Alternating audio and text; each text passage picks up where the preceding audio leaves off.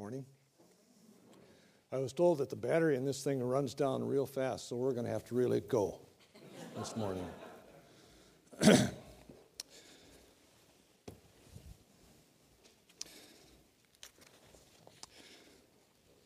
Preaching the Word of God is a, an amazing, heavy responsibility. And I have to tell you this morning that the text I'm going to be preaching on this morning is probably one of the toughest ones I've preached on in a long time. Um, I wrote three sermons this past week on this passage. Uh, thought maybe I could just use the ones that I preached a long time ago, but most of them I preached here already. But in the end, I'm not really happy about the sermon that I finished with. So I don't know what God's going to do here this morning, but, you know, I think the Holy Spirit will probably change things a little bit. And it may be a little uncomfortable for me, maybe a little uncomfortable for you, but let's just hang in there together and see what, what God has to say to us. The passage that I've chosen for this morning is the passage from Matthew chapter 17. And I'm not sure exactly what the page number is in, in the book, but Somebody know? 1026. If you want to keep your Bibles open, uh, I encourage you to do that. Uh, let's pray to God. God, thank you for your word.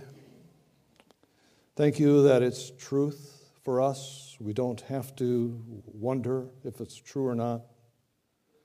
But it's a great and awesome story about what you have done. And we ask, God, that even in this hour, you will bless your word again. Use it for what it's intended for in our lives, that each of us may know that you are the King of Kings, the Lord of Lords, the Master and lover of our lives. We pray this, God, in the name of Jesus Christ, who is our Master. Amen.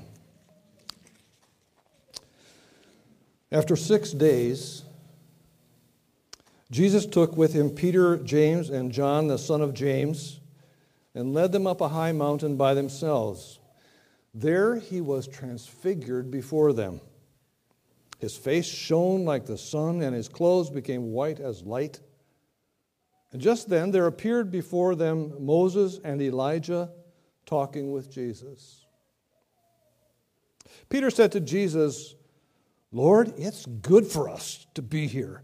If you wish, I'll put up three shelters one for you, one for Moses, and one for Elijah. And while he was speaking, a bright cloud enveloped them. And a voice from the cloud said, This is my son whom I love. With him I'm well pleased. Listen to him. When the disciples heard this, they fell face down to the ground, terrified. But Jesus came and touched them. Get up, he said. Don't be afraid. And when they looked up, they saw no one except Jesus.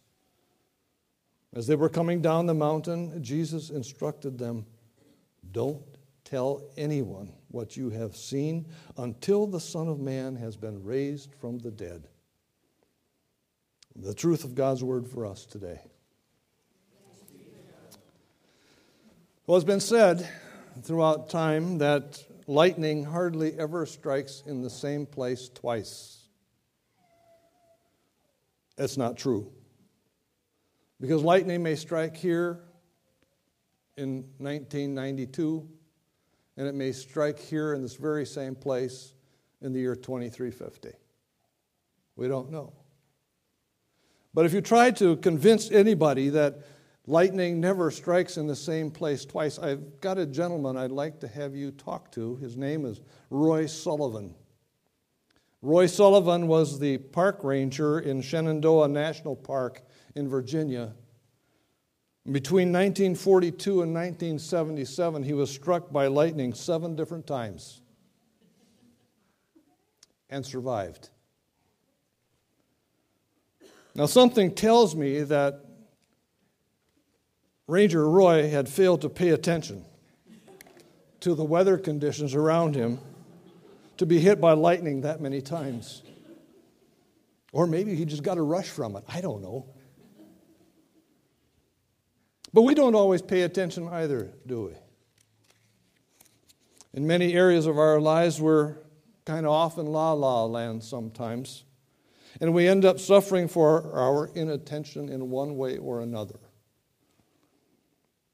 Like when we don't pay attention to the icy conditions of the road.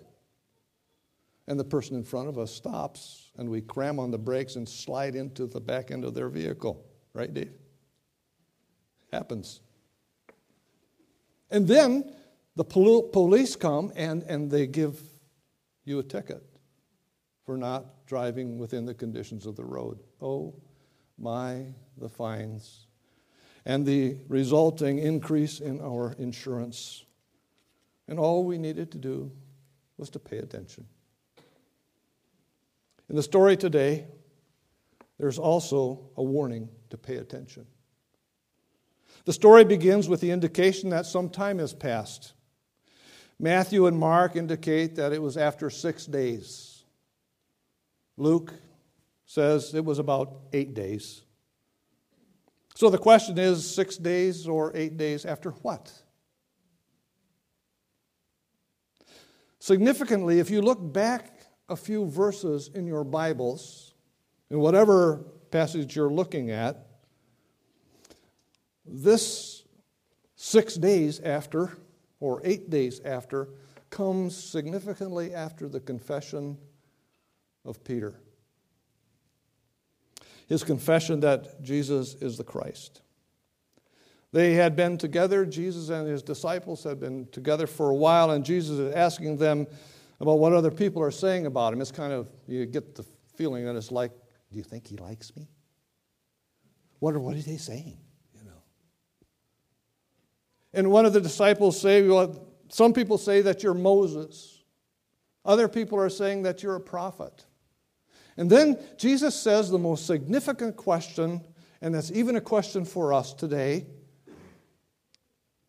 But who do you say that I am? And Peter always quick responds, You are the Christ of God, or the Son of God. And then Jesus tells his disciples why the Christ has come. And he tells them about his impending death and doom. But Peter, now that he has some special authority, uh, says to Jesus, Jesus, that shall never be for you. Pay attention, Peter. Jesus says, You don't have in mind the things of God, but you only have in mind the things of man. And then Jesus concludes that whole story by saying that there are some standing here who will see will not see death until they see the coming of the kingdom of God in all of its glory. So it's 6 days or 8 days whatever you want to think about as far as the time frame is concerned that Jesus takes Peter and James and John up the mountain for what Luke describes as a time of prayer. But the problem here in Luke's story is, and none of the other accounts say this, the problem is that the disciples fall asleep. It's a problem that will plague them right up until the moment when Jesus is in the Garden of Gethsemane and he's praying and they're cutting Z's.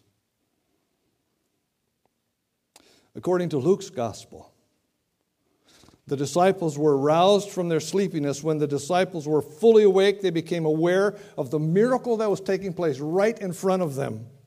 As Matthew and Mark say, there Jesus was transfigured before them. What a glorious sight that must have been. Imagine that all of a sudden, Jesus' face, a, a, face that you have looked at and that you have known for, for so many years, that all of a sudden, his face and clothes begin to glow. Now, I've seen people that I haven't seen in a long time. When I meet them, their face begins to glow. At least it turns red. Maybe it's because of embarrassment that they know me. I don't know. Anyway, when, when Jesus is transfigured before them, his, his clothes became dazzling white, whiter than anyone in the world could bleach them, we're told. In another account, that his face changed and his clothing became as white as a flash of lightning. And then in the other, his face shone like the sun and his clothes became white as the light. Eugene Peterson says in the message, this text, his appearance changed from the inside out right before their very eyes. Sunlight poured out from his face, and his clothes were filled with light. And it would appear that almost immediately the disciples recognize that in the aura of this blazing glory of Jesus, all of a sudden there's two other people there. Kind of like Daniel's friends in the, the burning furnace. All of a sudden there's four of them.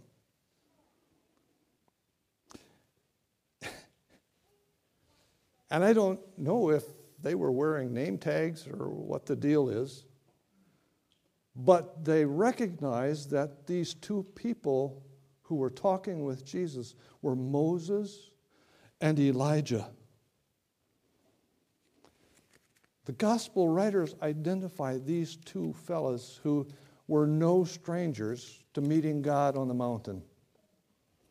Moses was the one who had met God on the mountain in the cloud for, for 40 days, and when he came down, his face shone with the glory of God, so bright that the people couldn't stand to look at him, so he, he put a veil over his face.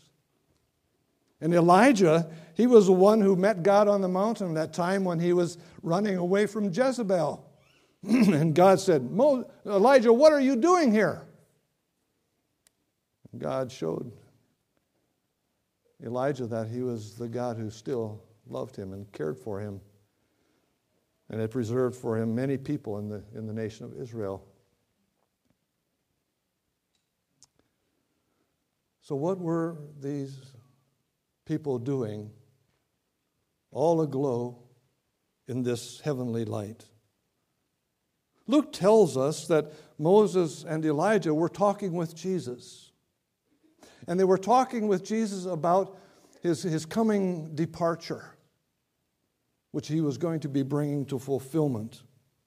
So, by filling in the blanks, as we cautiously do, they were talking about what the law and the prophets had so long represented and foretold suffering, dying, crucifixion, and resurrection, ascension. And yes, pay attention. The kingdom coming. And here, in the midst of all this glory and transfiguration, it was easy for the disciples to be awed and overwhelmed. We would say starstruck in our day. And Peter was so awed and overwhelmed that what he saw, he took it upon himself as that new super confessor of Jesus, as the, the Christ of God, and he sidles up to Jesus and he says, Jesus, it's great to be here. Have you seen this? It's great for us to be here. Tell you what, I'll build a hut for you, and a hut for Moses, and a hut for Elijah, and we can stay on the mountain forever. Oh, man.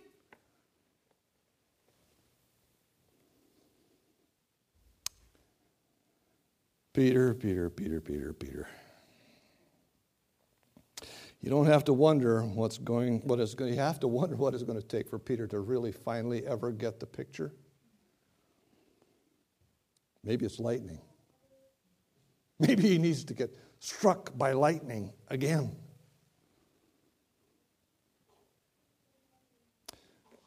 The lightning comes there on the mountain too. It's not a, a, strike of lightning, a bolt of light from the sky, but it's a voice. A voice that comes out of that cloud, as it, as it was at Jesus' baptism when the, the heavens were torn open and the dove descended and rested upon him, and that voice came from the cloud. This is my son whom I love, with him I'm well pleased. So, on this mountain of transfiguration, Peter's still babbling about bushes and trees and making them into huts. And the voice says, Pay attention, Peter! This is my son whom I love. With him I'm well pleased. Lightning strike number two in the life of Jesus. But this voice, this striking of the lightning is different than any other. Because in that cloud, that same cloud that had settled over the top of the mountain where Moses met, met, met God to receive those Ten Commandments of stone, that same cloud that was glorious during the day or during the night and leading in the daytime when the children of Israel are moving through the wilderness. That same cloud overcomes the disciples, holding in the glory of God.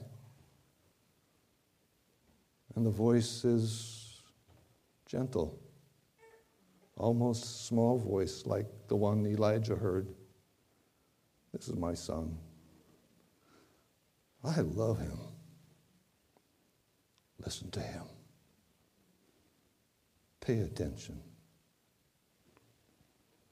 It's no wonder, is it, that when those disciples heard that voice in the cloud, that they fell down in terror. They were so afraid. This is a glory that no man can really look at and survive. This is the glory that, that puts man in, the, in, in a different position. This was the cloud of presence. And that voice that came was that, that voice that had spoken and in the very beginning of time when all chaos heard that voice and said, Let there be light. Now that voice says, pay attention. Look. Pay attention. Listen. Pay attention. Understand. So there's Peter, newly appointed leader of the church lying in the dust, afraid and fearful, trembling. Peter, perhaps volunteering or uh, perhaps repenting of ever volunteering to be a construction worker.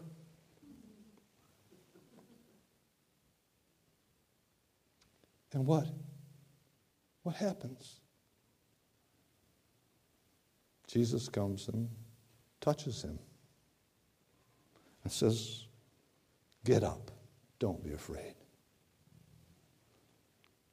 And they opened their eyes and looked around, and they saw no one but Jesus. Linger there for a moment, dear friends. Brothers and sisters, just linger right there. And they looked up and they saw no one but Jesus.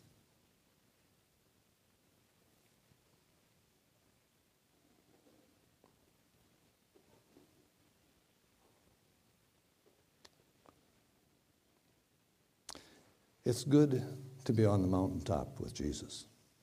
Amen. Some people have said that when you're on the mountain with Jesus, or even just on top of the mountains, things change in your life. You get a really good perspective of everything around you when you're looking down off the top of a mountain. When you're on the top of a mountain, you kind of get things back in perspective as to how small you are as compared to everything else. But some have said that you even get a better perspective upon who God is up there on the mountain. Some people even write books about that. You get to thinking about things like what God wants from us living here on earth. You get to thinking about things like seeing only Jesus as we seek the purpose of our lives, like being quiet long enough to pay attention to what God's saying. Guilty. This is what Peter needed to do. He needed to pay attention to what Jesus was saying. Jesus said he was going to suffer. Isaiah said the servant of God would be a suffering servant. He said that Jesus, Jesus said that he was going to be betrayed. Jesus said that he was going to be denied by others. Jesus said that he was going to be abandoned by everyone, including the one who was well pleased with him. Peter needed to pay attention to what Jesus was saying. Jesus, Peter also needed to pay attention to what Jesus was doing, like obeying the will of the Father, like struggling with the terror of death, like holding on to the Father even in his darkest of hours, like being a faithful servant who was willing to become a sacrifice for sin. Peter needed to pay attention to that. The transfiguration of Jesus became a life changing event for the Apostle Peter. He later writes about this in 2 Peter. There's a passage, a whole passage there, but I'll just read a couple verses of what he, what he wrote about. He said, We did not follow cleverly invented stories when we told you about the power and the coming of our Lord Jesus Christ, but we were eyewitnesses to his majesty. And we have the word of the prophets made more certain. And you will do well to, oh, surprise, surprise, pay attention to it. As to a light shining in a dark place until the day dawns and the morning star rises in your hearts.